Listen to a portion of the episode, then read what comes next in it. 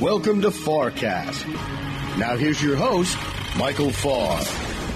Welcome to the FarrCast. I am Michael Farr. Thank you so much for joining us again this week. We appreciate it very much. Terrific FarrCast last week, but nothing compared to this week. Probably our best ever for you tonight. We have from Ritholtz Security, the CEO, Josh Brown, my buddy from CNBC, for our first segment, covering Wall Street as we do every week. When we go to Washington, we have Dan Mahaffee from the Center for the Study of the Presidency and Congress. And then for our third segment, when we cover the world, we have our friend Chris Campbell. Chris Campbell is on the board of Yum Brands China. He was general counsel to Yum Brands. He was responsible for the spinoff. He continues to be on that board. He was head of all the franchises in the U.S.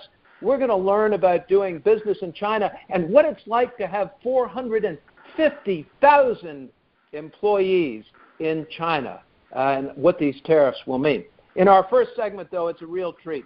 We're going to talk with my friend Josh Brown. Remember first that on the FarrCast, we believe that money is hard to make. We believe that old-fashioned research, hard work, discipline, and patience are the keys to successful investing. And finally, we believe that emotion is the foe of the long-term investor. Ladies and gentlemen, if you are feeling fearful or ebullient or joyful, don't make a move in your portfolio based on how you feel. Go walk around the block, do something else. Make sure you're leading with your most rational side if you start to make changes in your portfolio. Anyway, my buddy, from CNBC, is Josh Brown, Chief Executive Officer for Ritholtz Wealth Management. He's been on CNBC forever. When I get to be on with him and you see other people on the set rolling their eyes at them, look over at Farr, because Farr is probably nodding. This guy, Josh Brown, just makes a hell of a lot of sense. Author of Backstage Wall Street, Clash of the Financial Pundits. This guy is the pro's pro on Wall Street. Hey, welcome to the FarrCast, Josh. Thank you. And Michael, I also have 450,000 employees in China. So I just wanted to make sure we got that on the air. God, that's wonderful. So, yeah. You know, that is still, what, less than 0.5% of the I know all their population. Names. I know all their names. You're remarkable that way. That's terrific that you keep track of your employees that way. We have about 30 right now, and it's more than I ever would have expected. When we started the wealth management firm, there were 5 of us, so we've grown. You've really grown. But have you? Do you have employees in China? I do not. No, Yes. Strangely, very different than many other registered investment advisory firms, we started out nationally right off the bat as opposed to locally and then regionally and then nationally. So I think my 7th hire was in Portland, Oregon, and we've since opened offices in Chicago, Newport Beach, California, Florida, Grand Rapids, Michigan, opened in New Orleans last summer, North Carolina last month. So we do kind of have this national footprint growing, which is really interesting because it started almost from the beginning. And I think that's the power of communicating with investors over the internet. The regions of almost don't matter if you're connecting with people on a certain level. And that's really the key to at least the wealth management side of the business. I would argue on the institutional side of the business, too. It's that connection and making sure that you have a shared understanding with your client, yes? Yeah, I think an investment philosophy that can be explained in a sentence or two and can be communicated in a myriad of ways on different mediums, different platforms, and just like kind of having this like, this is what we believe, this is what we don't believe, this is what we're going to do with your money, and this is what we won't do with your money. And having that be very clear to people, I think it erases the borders of, well, you're in New York and I'm in Texas, or you're on the East Coast and I'm on the West Coast. You know, I think people are really looking for authenticity and an investment philosophy that not only makes sense intuitively, but also can be backed up by evidence and research. So I think we do a pretty good job at getting that across.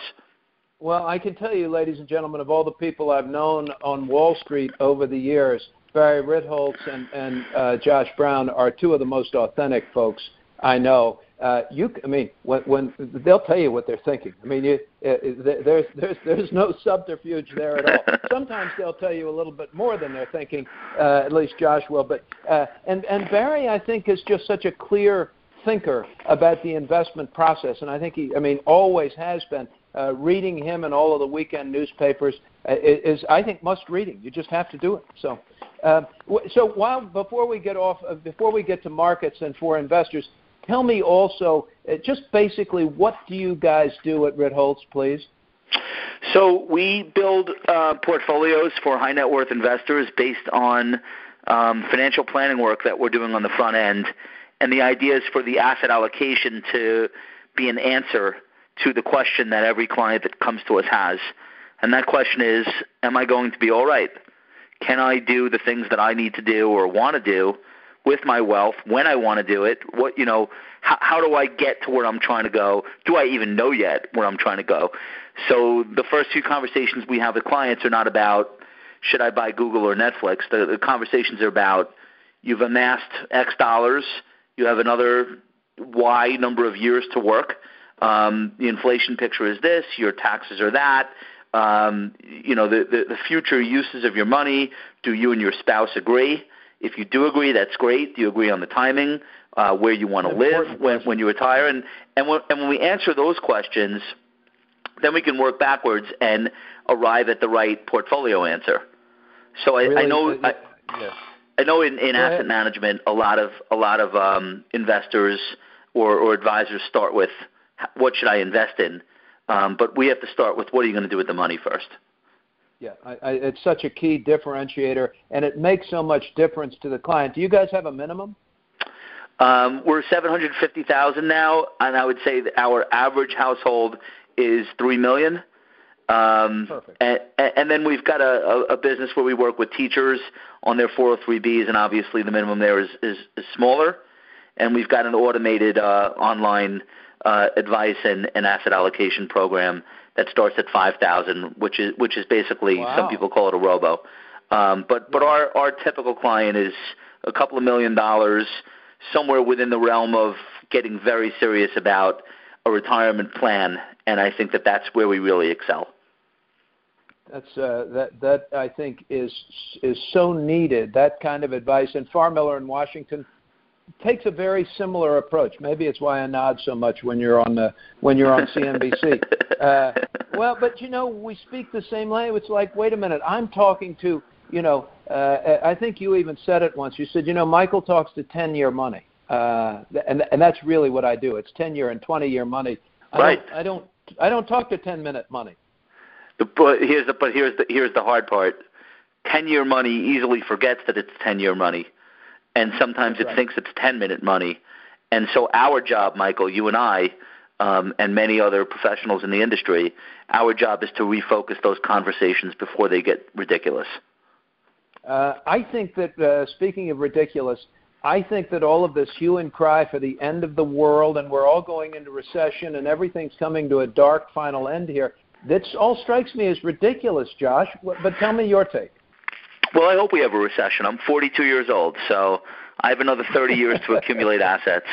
My money goes into the 401k every 2 weeks, and I'm adding to the same exact model portfolios that our clients are adding to.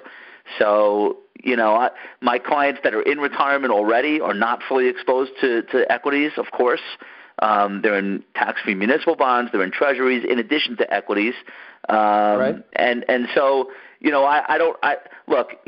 root for a bad economy or a bad market, but I would just make the point that we have 73 million millennials in this country who are currently accumulating for a retirement that is decades in the future. The idea that we should be rooting for new all-time highs all the time is absurd.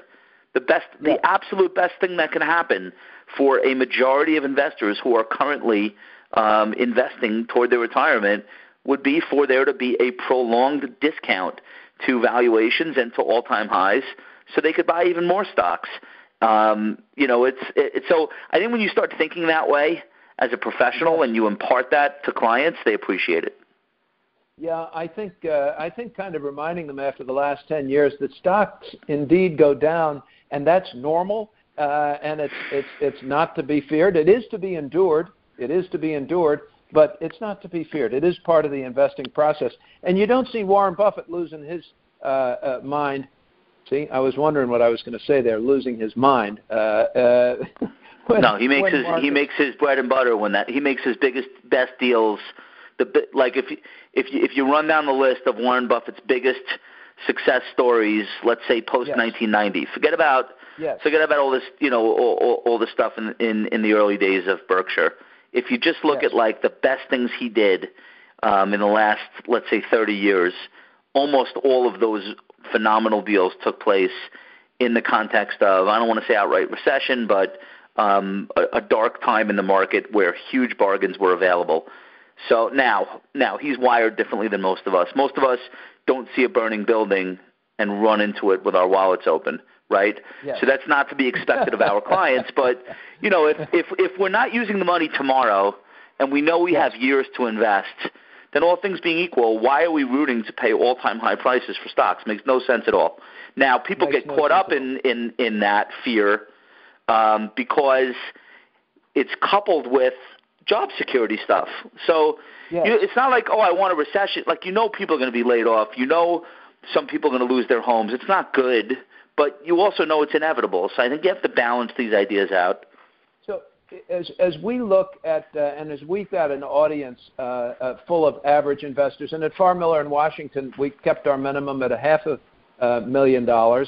And the average account's kind of $2.5 million, so we're average relationship. So we're kind of right in there with you guys. But when we've got clients who are listening and they're kind of hearing what's going on in an earnings season that may be tough here, and all of the talk with China, what should they be thinking between now and the end of the year? Hell, we've had a pretty good year in the first quarter already. Well, I mean, we have no forecasts. We don't have an earnings view. We don't have a multiple view. We don't have an economic view. It's very, very divorced from what we're telling. What we're telling clients is that you've got to build durable portfolios based on a variety of possibilities. And yes, we can stack certain probabilities up as being higher than others, but we can't eliminate. And anything can happen in any given year. And even if you knew what earnings would be this year and what GDP growth would be this year, even if I gave you that information in advance, what would you do with it? So, last year you had 25% earnings growth, unbelievable. You had accelerating wage growth. You had faster than trend GDP, and the S&P ended up down -5%. So, even if I told you how good or bad 2019 would be, then what? So we're not focused on that. I think what we're really trying to do is say, what is the right portfolio given the client's life situation, which is now and in the future, and then working backwards, how do we invest based on that? And baking in all these contingencies that absolutely anything can happen. Amen. I mean, I think you got it so right. And that's exactly the message that I think clients need to hear, that this is about what the markets need to do for you, what your money needs to do for you over the long term, how this is all fitting into your long-term plan and going to meet your needs over the rest of your life. Yeah, Michael, I'm gonna let your listeners in on a secret. This is my shtick, and I've been doing this now for a decade, and I'm real good at it. Everyone that comes on television, the most popular people, have one thing in common. They are absolutely certain. They pound the table. They speak emphatically. They don't hedge. They tell you exactly what's going to happen, what they think is going to happen. And that is what the audience actually responds to. That's what they want. They want to be told, buy this, sell that. They like it. And the reason they like it – It's a miracle I'm still on TV. But the reason they like it, it's hereditary. If your ancestors – were on the savannah, if they didn't listen to strong leaders, they probably got eaten by an animal, so they didn't pass on their genes. So all of us that are here now had ancestors that actually listened to people who spoke directly and with confidence and with authority. So that is why we are susceptible to that type of certainty on financial television, which is great. There's nothing wrong with that. Now, I know that I don't know what's going to happen. So my whole shtick, and I've been getting away with this for a long time, is that I am absolutely certain, but I'm absolutely certain that I don't know. And I get to speak with that same level of confidence and authority, but I also get to tell the truth, which is that a lot of different things could possibly happen and that a portfolio should be built to account for all of those possibilities. And I've been dining out on that shtick for a long time. I've been dining out on it for over 30 years. I honestly got half. You know, I don't know. But when I see people who are charlatans in our industry, who come up with their forecast for the economy and then say, okay, Fred and Ethel, you have to invest like this because this is what I see, and it sounds brilliant, and they get Fred and Ethel to nod. And then they go back to Fred and Ethel and explain, well, it didn't happen that way, who knew? And Fred and Ethel are the ones who are, you know, have lost out. I say, you know, I need to build a portfolio that has to go through the absolute unknown. It has to be able to endure a downturn of 20 or 30% over the next 2 years, and it has to be able to go up. Same portfolio has to go up so that you enjoy a market gain. To do that with the same set of holdings is a much tougher job, but that's the job. It's not to just find some trend and follow it. So I always love being on TV with you, and I appreciate your advice every day when we get to hear it because I think it's so on point. That's so great. Thank you, Michael. Listen, you are great to be on the FarrCast. Ladies and gentlemen, my friend Josh Brown is a Pros Pro Chief Executive Officer for Ritholtz Wealth Management. What's the website, Josh, just in case somebody wants to? It's ritholtzwealth.com. Very easy. ritholtzwealth.com. Very easy. Ladies and gentlemen, we're going to be back with Dan Mahaffee. We're going to be talking about what's going on in Washington, the Mueller report, and a whole lot more when we come back on the FarrCast. You're listening to FarrCast. Do you have an upcoming function and need a dynamic speaker to engage your audience? You've enjoyed listening to the FarrCast, so why not invite Michael Farr to speak at your next event? In addition to hosting the FarrCast and serving as president of the advisory firm Farr, Miller, and Washington, Michael is the longest-serving paid contributor to CNBC. He is recognized by audiences, and his presentations on the economic outlook are always well-received. Michael has recently appeared at such venues as the Economic Club of Memphis, the University of Delaware, Matheson Financial Conference, and the YPO-WPO Economic Summit. Add your event to the growing list of organizations who have been informed and captivated by Michael's insights. For more information, or to book Michael for an upcoming event, please email me, Harry Jennings, at hjennings@farmiller.com, or call me at 202-530-5608. You're listening to FarrCast. Now here's your host, Michael Farr. Welcome back to the FarrCast. I am Michael Farr. Thank you so much for joining us and staying with us again this week. What a terrific FarrCast. Josh Brown, I mean, he's the man. He's just terrific. I know that sometimes he can take over on the television shows, and when you see him on CNBC, I listen to what he says, particularly about long-term investing. I loved what he said about 10-year money being forgotten by the 10-year investor, and sometimes they get confused and think that they've really got 10-minute money. They really don't. I don't believe anybody really has 10-minute money. If you think you have 10-minute money, go to Vegas. They'll give you a free drink. You know, they'll be very nice to you as you lose everything you have. That's what they're good at out in Vegas. Well, our second segment every week, we're coming into Washington, and we're going to be talking, you know, in our third segment with Chris Campbell, who's former chief counsel to Yum Brands and really the architect of Yum China. We're going to be talking about China. Dan Mahaffee is going to stay with us. And then we're going to have a special FarrCast just on China, just on business in China, particularly from Yum Brands' perspective, with Chris Campbell and with Dan Mahaffee. So we've got a separate FarrCast special on China that's going to be posted later tonight. I really am excited about it. But first, from the Center of the Study of the Presidency and Congress, our senior political analyst on the FarrCast, the great, the one, the only, Dan Mahaffee. Welcome back to the FarrCast. Thanks, Michael. And when you work policy, you don't even have to worry about 10-minute money because you don't have any money. If you're working policy, the hand is always out, isn't it? Yeah. Exactly. Well, you've got to stay funded. That's very, very important.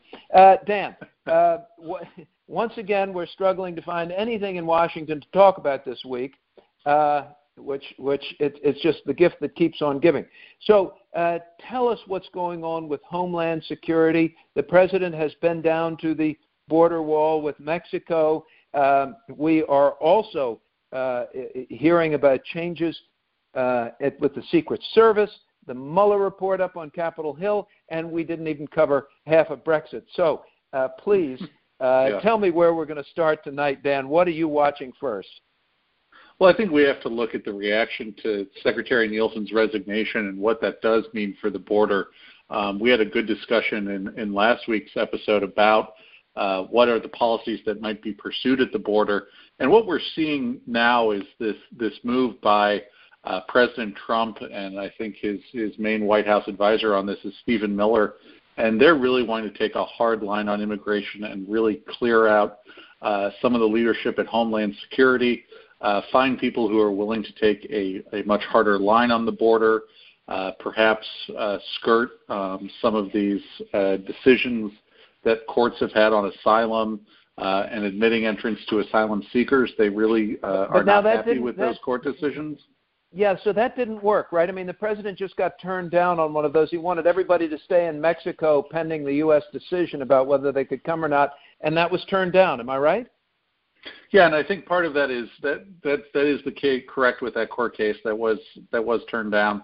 And I think Congress also needs to step up, even if it's not some of the full funding for the wall. But let's look at some of these policies and perhaps have some responsible legislative solutions so that the White House isn't simply winging this as they go along with policies. If Congress is not happy or wants to push on this, let's actually see some legislation as well from their end. But still, this is something that's very important to the White House. It's very important to the Republican base. Although you even see, though, Chairman Grassley in the Senate saying, look, we need to not have a leadership purge at Homeland Security just because you're not getting the results you want at the border. Is that what's happening? I wouldn't go so far as to call it a full purge, although I think, we need to see who is going to be put into place. It's not something, though, where you want to have an acting director for a while. That's one of the things that this administration is doing. The president likes the idea of having acting directors in place. He thinks it gives him flexibility, but really for the long run for these institutions and the checks and balances of our system, it's not what we want to see in the long haul.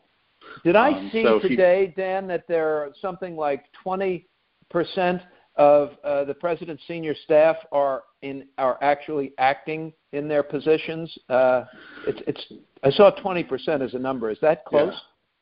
I'm not sure of the exact number off the top of my head, but when you think about it in the sense of that the White House chief of staff is still technically acting, and then you have probably the two largest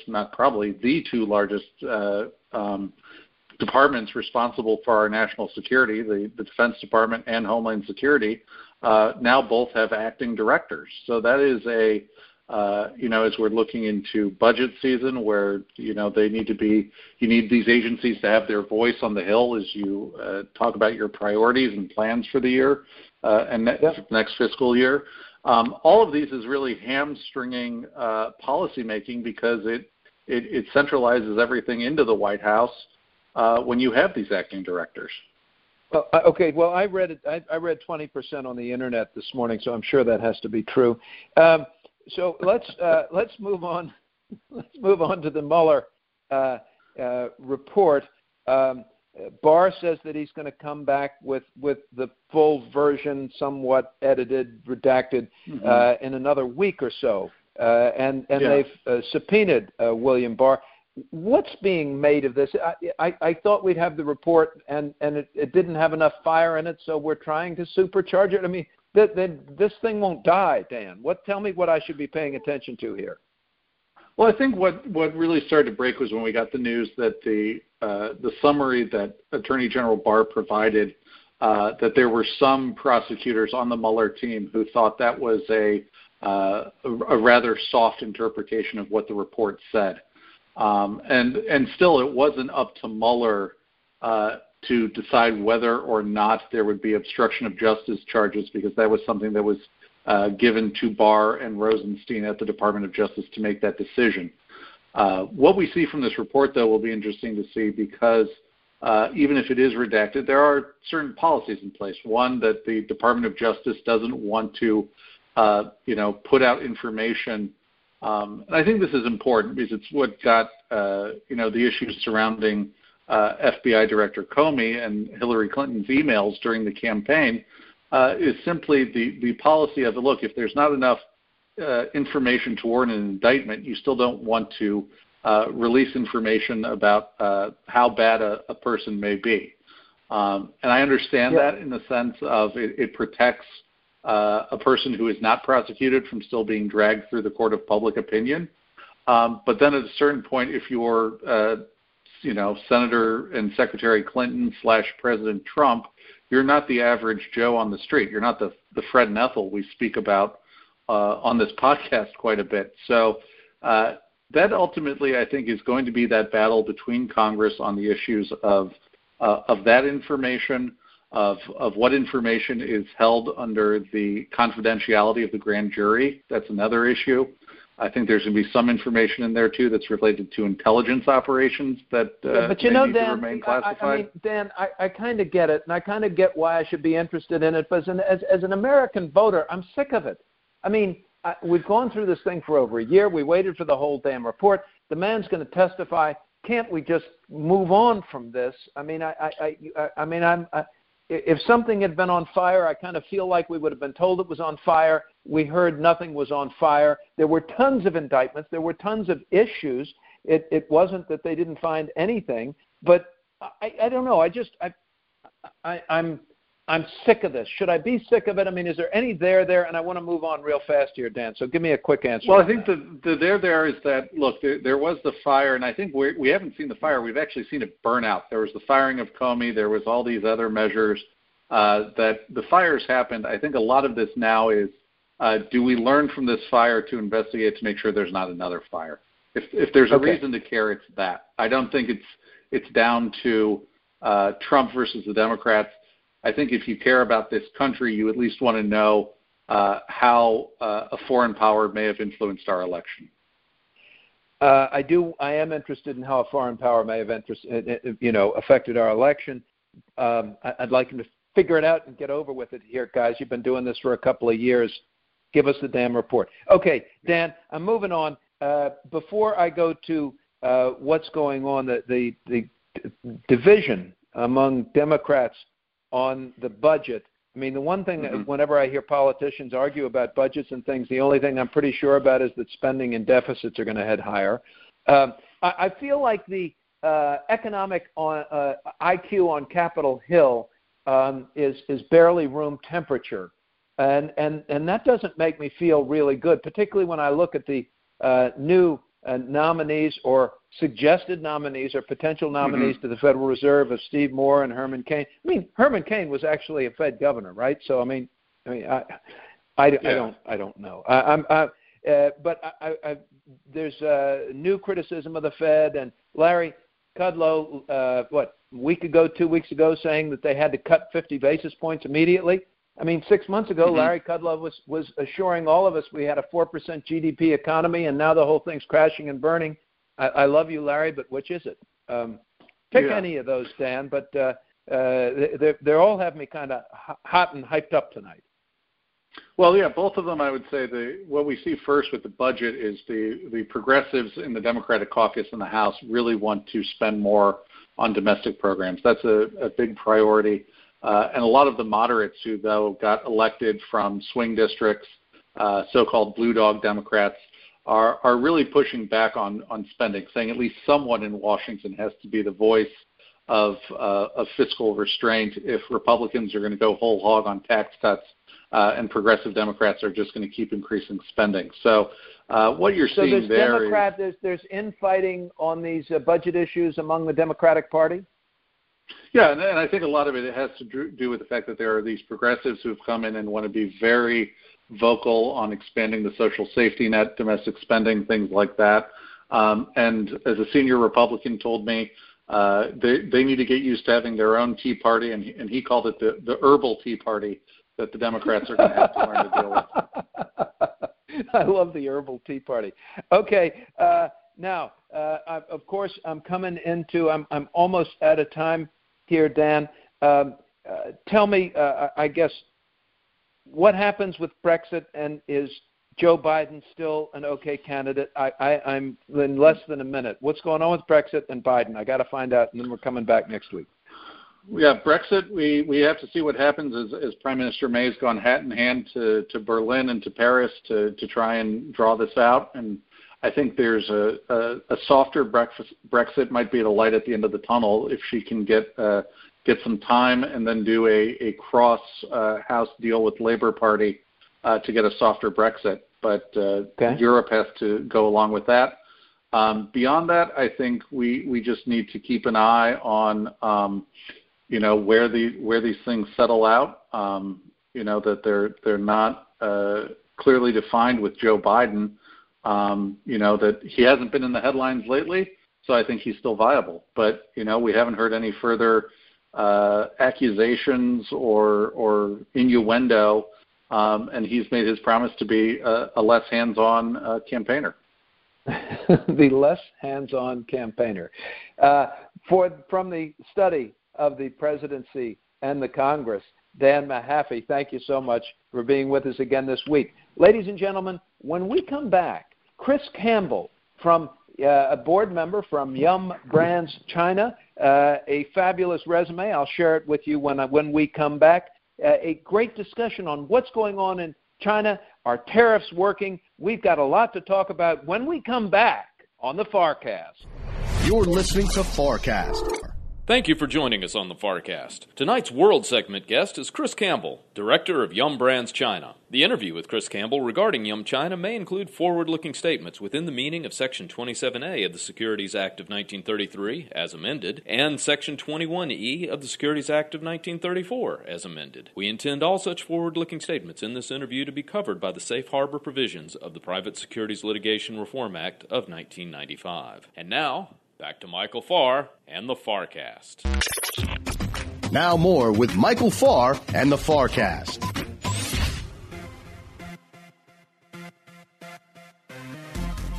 Welcome back to the FarrCast. I am Michael Farr. Thank you so much for joining us again this week on the FarrCast. What a terrific FarrCast we've had tonight. Josh Brown from Ritholtz Wealth Management in New York. He's a terrific CNBC contributor. He's always on the halftime report. Josh's approach to money is not 10-minute money. It is 10-year money. And a lot of his job he described as reminding clients that their goals are 10-year goals and not 10-minute goals. Sounds a lot like Farr Miller in Washington.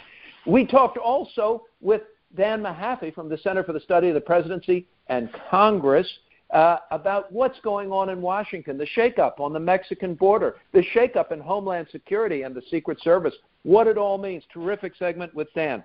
But now, ladies and gentlemen, I think probably the segment I've been most excited about in a long time, as we, in our third segment on the FarrCast, look to the world and think about these different areas and how they're going to affect investors and domestic markets and the U.S. economy. We look to the world, and we've got Chris Campbell joining us tonight. And he is a director of Yum China Holdings. Chris is a friend. He joined Yum Brands in 1997 as a senior VP, general counsel, and secretary. Yum Brands, as you probably know, is comprised of 5 major global brands: Kentucky Fried Chicken, Pizza Hut, Taco Bell, A&W, it's A&W, but A&W root beer, Long John Silver's. They have over 39,000 restaurants in over 125 different countries. He's been at some of the largest companies and corporations in the country.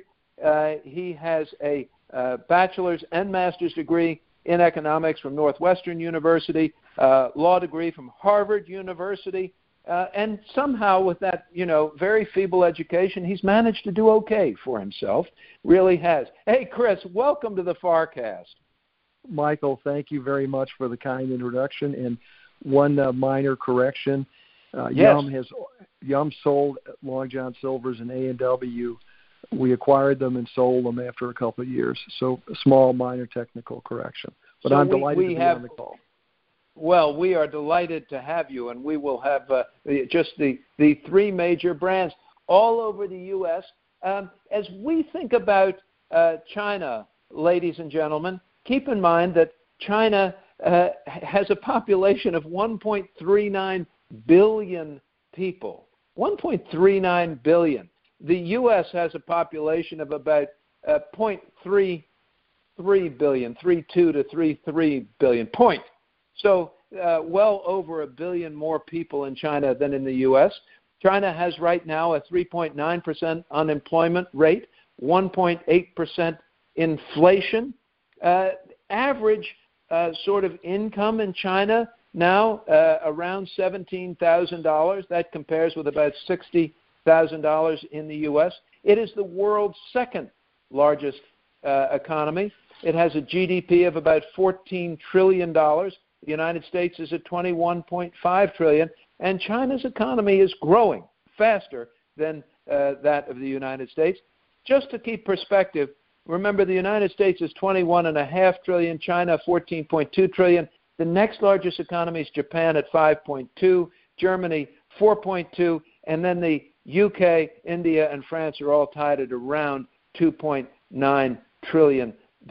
So the two largest economies in the world dwarf all of the others, United States and China.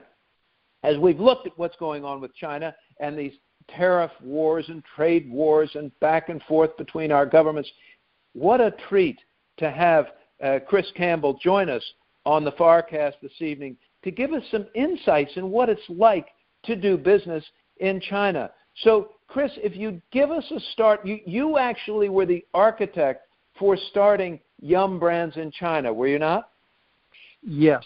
At that time in 2015 and 2016, we studied the possibility of spinning off Yum China from Yum as a separate entity. And it was a complicated transaction that we finished, and the spinoff occurred in October, Michael, of 2016, where Yum shareholders received one share of Yum China stock for every share of Yum shares. It was a tax-free spinoff and created a very unique entity. Yum China Holdings is a standalone U.S. corporation whose sole business is in mainland China.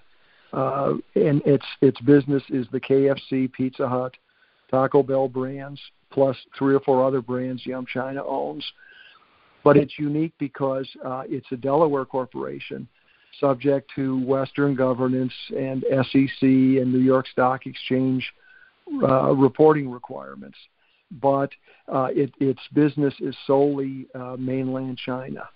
And so, well, Chris, so tell me if I may, Chris, tell me if I look at Yum Brands, because Yum Brands was operating in China, they were also operating in the U.S. and other countries around the world. Why did you think? Why? This isn't a normal sort of a stock spinoff. Why did you spin off the China operations? Why was that important? Really for two or three reasons, Michael. Number one is in China, Yum China owns 90% of the stores. It is not the type of franchise model that Yum Brands has in the rest of the world. In the rest of the world, Yum is a franchising company. So you had a different business model entirely when you own restaurants versus when you franchise them. Secondly, I think we felt it was very important for business focus and to become a Chinese company totally. and not be known as a division of a U.S. company, but really be simply a company whose sole business was in China. Tell me why that was that important to the Chinese? Was it important to Yum Brands? What was the driver behind that? It was important both to Yum Brands and to the Chinese. I think that given our visibility and status in China, our relations with the government entities that regulate us became very important to be positioned as a China-focused entity.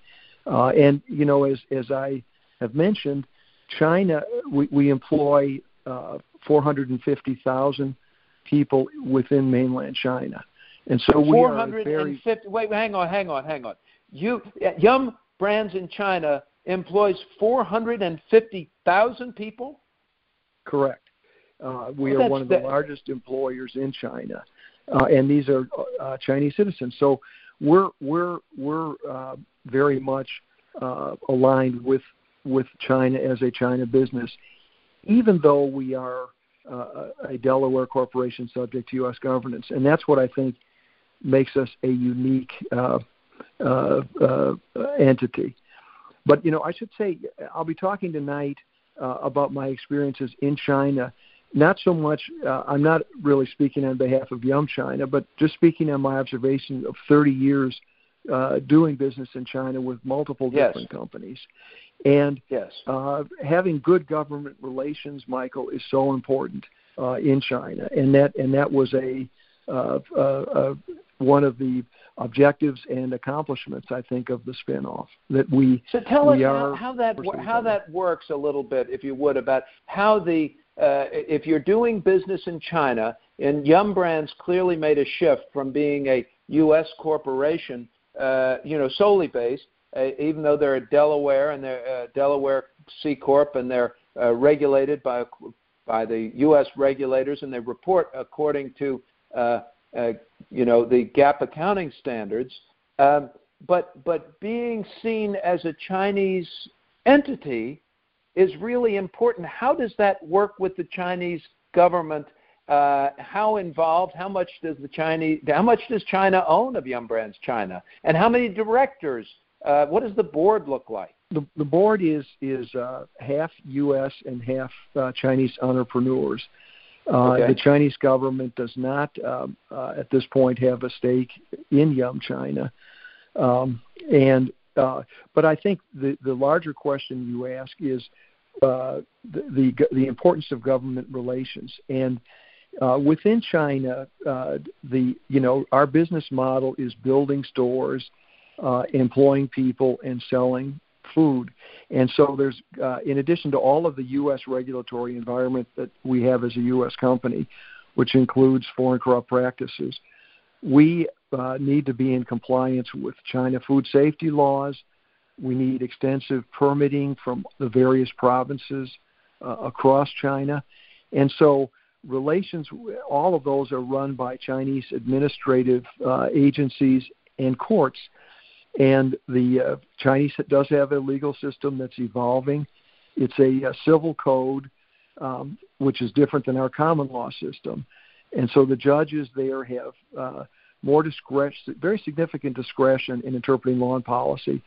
And so it's very important to maintain outstanding relations with the administrative agencies and the government to be sure that you're in compliance with government policy and can operate effectively in the legal and administrative regime that they operate.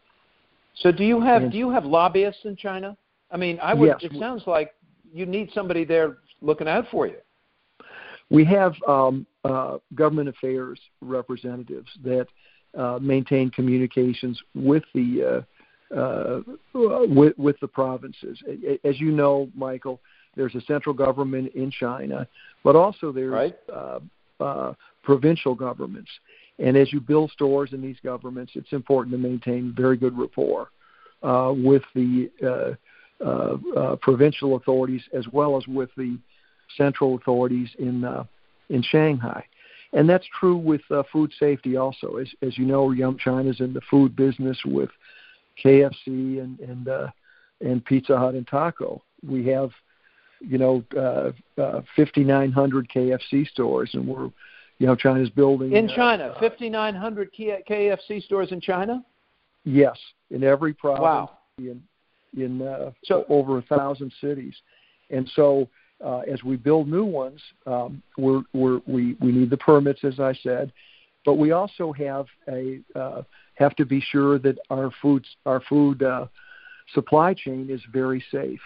Yum China has adopted world-class food safety standards, and is continually working with food safety officials in China to be sure that we meet and surpass the standards that are expected of a. It sounds kind of like a nightmare, Chris. I got to tell you, I mean, not only do you have the central government, you have all of these provincial governments. It sounds like there's layers and layers and layers of regulators and rules, which are none of which sound very attractive to me. That sounds like the sort of stuff that could just make you crazy. Does it make you crazy? But it sounds like you guys are operating successfully. Yum China has been operating very successfully, and the government regulators they are very well trained, very accessible. Many of them trained in U.S. and Western universities. So if you set up good compliance programs and maintain good relations and communications with the authorities, it actually can work very well. But risk management is a vital part of the success of any company in China. And, you know, as you look at Yum China's risk profile, in addition to, you know, the Chinese food safety laws, you also have cyber risk. China has laws on data privacy and cyber issues. And then we have the U.S. Financial reporting requirements and the foreign corrupt practices. So compliance is a very important part of doing business within China. We are coming to the end of this segment. And ladies and gentlemen, I'm going to remind you, we're going to have a special FarrCast this evening. Chris is coming back. Dan Mahaffee's coming back. You remember Dan has a tremendous expertise in China security, speaks Mandarin and studied in China himself after he received his master's degree at Georgetown University. We're going to dig a little bit deeper to find out what it's like to be doing business in China as essentially a Chinese company from one of the greatest experts in the world, Chris Campbell. We're so fortunate to have him and gain these insights, I think. Chris, finally, just in the last 30 seconds here, before we come back with our next FarrCast special, the business, the Yum business and the restaurant business in China is growing. Is it doing well? It's doing well. And, you know, again, I'm not going to give any inside or forward-looking statements, but I will say this, that, you know, the data you have presented, China with 1.4 billion people, a growing middle class, is a very attractive business opportunity for companies like Yum China. And, you know, a matter of public record is we're building and developing new stores every day. And so I think the general answer is yes, we're off to a good start. Absolutely fascinating. Chris Campbell is a director of Yum China Holdings. Terrific experience on Wall Street and around the world and internationally. Thank you so much for being on the FarrCast. Thank you, Michael. Good being here. Ladies and gentlemen, that's it for another FarrCast this week. We're going to move very quickly here. As we wrap up, we're going to stay in studio and actually talk to Chris and Dan Mahaffee more about the business conditions in China, what it's actually like, a little bit about Yum Brands' business model, and how the restaurants are different. Apparently, the technology in them is absolutely fantastic. You go in to a KFC in China, there is a facial recognition technology that will look at you and say, "Hello, Fred. Welcome back to KFC. Last time you got the extra crispy. Would you like to do that again?" Can you imagine with 1.4 billion people in China, that level of technology. We're going to find out more about that. Ladies and gentlemen, thank you so much for being with us again on this week's FarrCast. I appreciate it very, very much, you tuning in. We will be back again next week with a very grateful heart for all your time and attention. From Naples, Florida, I'm Michael Farr. Thank you for listening to the FarrCast. We'd like to remind you that if you think you've heard a recommendation to buy or sell any security, you haven't. The information provided in the FarrCast podcast is for informational purposes only. It should not be considered legal or financial advice. You should consult with a financial professional to determine what may be best for your individual needs and your goals. If we can be of assistance at Farr Miller in Washington, please give us a call. Join us next week on the FarrCast when we welcome back special guest Tony Fratto. Tony is a Washington insider whose experience and expertise is second to none, and also just one of the nicest guys you'll ever meet. Go beyond the headlines every week with the FarrCast. Wall Street, Washington, and the world.